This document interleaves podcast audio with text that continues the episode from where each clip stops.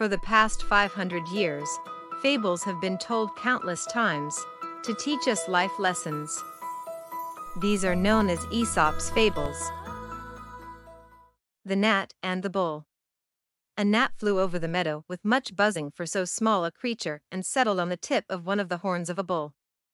After he had rested a short time, he made ready to fly away. But before he left, he begged the bull's pardon for having used his horn for a resting place. You must be very glad to have me go now, he said. It's all the same to me, replied the bull. I did not even know you were there.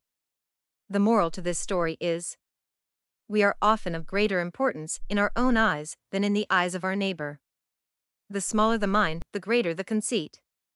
Thank you for watching. Please don't forget to subscribe, like, comment and share. I'm Xenia, I hope to see you next week.